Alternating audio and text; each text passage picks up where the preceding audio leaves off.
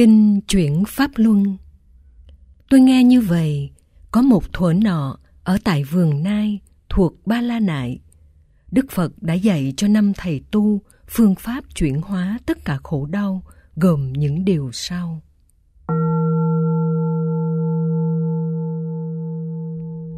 Bỏ hai cực đoan Này các đệ tử, có hai cực đoan mà người xuất gia cần nên từ bỏ.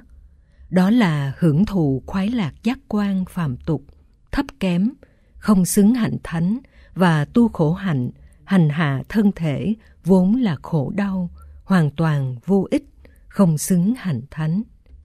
Nhờ từ bỏ được hai cực đoan này, Như Lai khám phá con đường trung đạo, có thể mang lại tầm nhìn, tri kiến, đưa đến an tịnh, trí tuệ cao siêu, giác ngộ tuyệt đối, niết bàn an vui.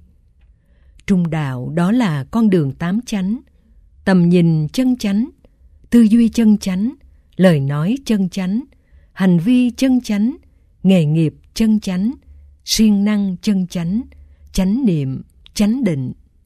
Đây là trung đạo mà Đức Như Lai đã chứng ngộ được. Bốn sự thật thánh Này các đệ tử, đây là sự thật về các khổ đau. Sự sinh là khổ, già nua là khổ, bệnh tật là khổ, chết chóc là khổ. Chung đụng người ghét là khổ khó chịu, xa người thương yêu là khổ đoạn trường. Mong muốn không được là khổ thất vọng, sầu bi khổ não đều là khổ đau. Tóm lại, chấp thân năm uẩn là khổ. Này các đệ tử, đây là sự thật về nguồn gốc khổ. Tham ái là nhân của sự tái sinh. Phối hợp khao khát và niềm đam mê, tham ái bám víu cái này, cái nọ, chỗ này, chỗ kia, không muốn xa rời. Tham ái bao gồm ái luyến nhục dục, ái luyến sinh tồn, ái luyến hư vô.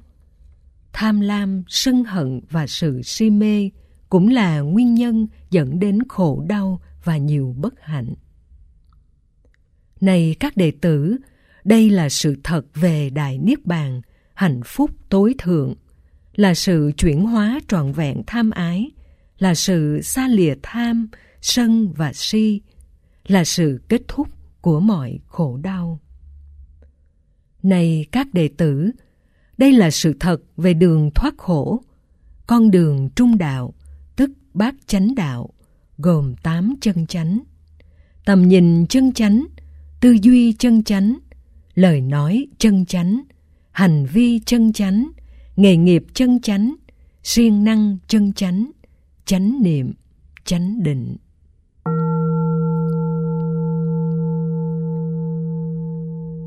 Ba giai đoạn và 12 phương diện này các đệ tử, đây là sự thật về các khổ đau.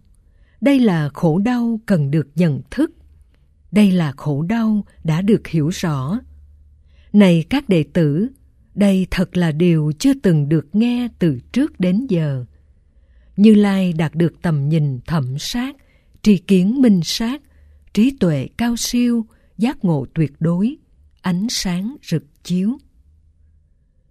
Đây là sự thật về nhân khổ đau. Nguyên nhân khổ đau cần được chấm dứt. Nguyên nhân khổ đau đã được chấm dứt. Này các đệ tử, đây thật là điều chưa từng được nghe từ trước đến giờ. Như Lai đạt được tầm nhìn thẩm sát, tri kiến minh sát, trí tuệ cao siêu, giác ngộ tuyệt đối, ánh sáng rực chiếu. Đây là sự thật, là phúc niết bàn. Niết bàn tịch tỉnh cần được chứng ngộ. Niết bàn tối thắng đã được chứng ngộ.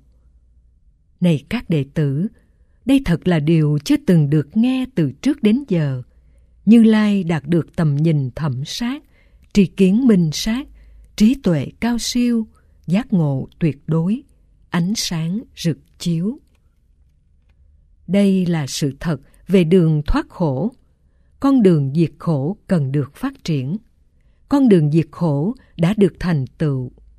Này các đệ tử, đây thật là điều chưa từng được nghe từ trước đến giờ. Như Lai đạt được tầm nhìn thẩm sát, tri kiến minh sát, trí tuệ cao siêu, giác ngộ tuyệt đối, ánh sáng rực chiếu.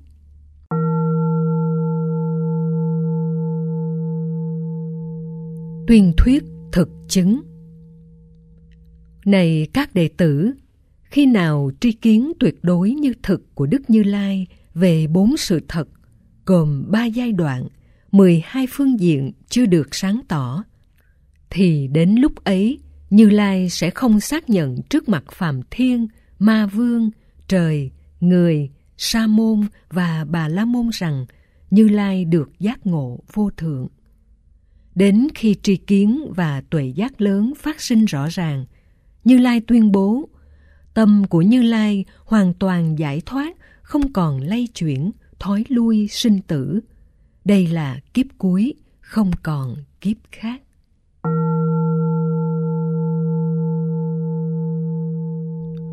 Lợi lạc chuyển hóa Nghe Đức Phật dạy, năm thầy tỳ kheo vô cùng hoan hỷ, phát tâm thực tập giáo pháp mới lạ. Ngài Kiều Trần Như đạt được pháp nhãn, không còn bụi trần, sạch hết bận tâm và thấy rõ rằng cái gì có sanh tất phải có diệt. Khi biết Như Lai lăng xe chánh pháp, chư thiên khắp nơi vang lời tán dương. Thật là tuyệt diệu, Pháp Luân Phật dạy. Không có Sa Môn hay Bà La Môn, trời, người, Phạm Thiên hay Ma Vương nào trên thế gian này có thể chuyển được Pháp Luân như thế ở tại vườn Nai gần Ba La Nại. Cũng không có ai trên thế gian này có thể ngăn được Pháp Luân vi diệu được Phật tuyên thuyết ở tại vườn Nai.